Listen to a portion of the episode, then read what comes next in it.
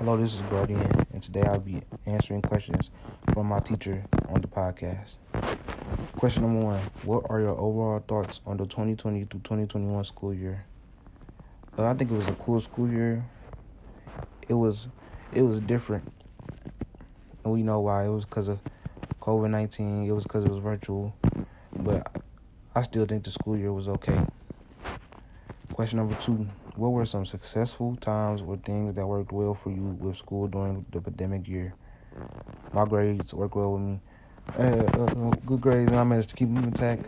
So my grades had to be one of the things that went well for me.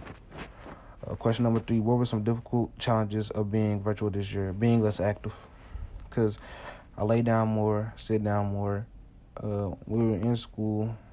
We had a class revolved around being active, which is PE, and I would usually play a sport like basketball or something. This year, I ain't do none of that.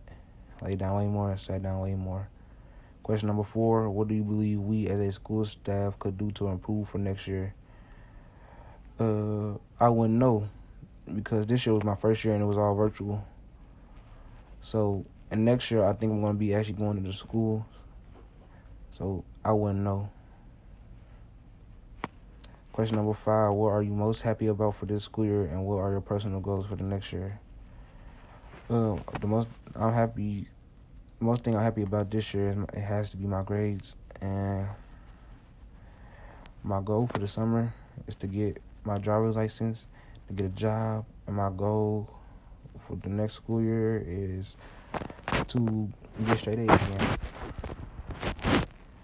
Uh, uh, this is Gordon Bush thank you for listening to my podcast.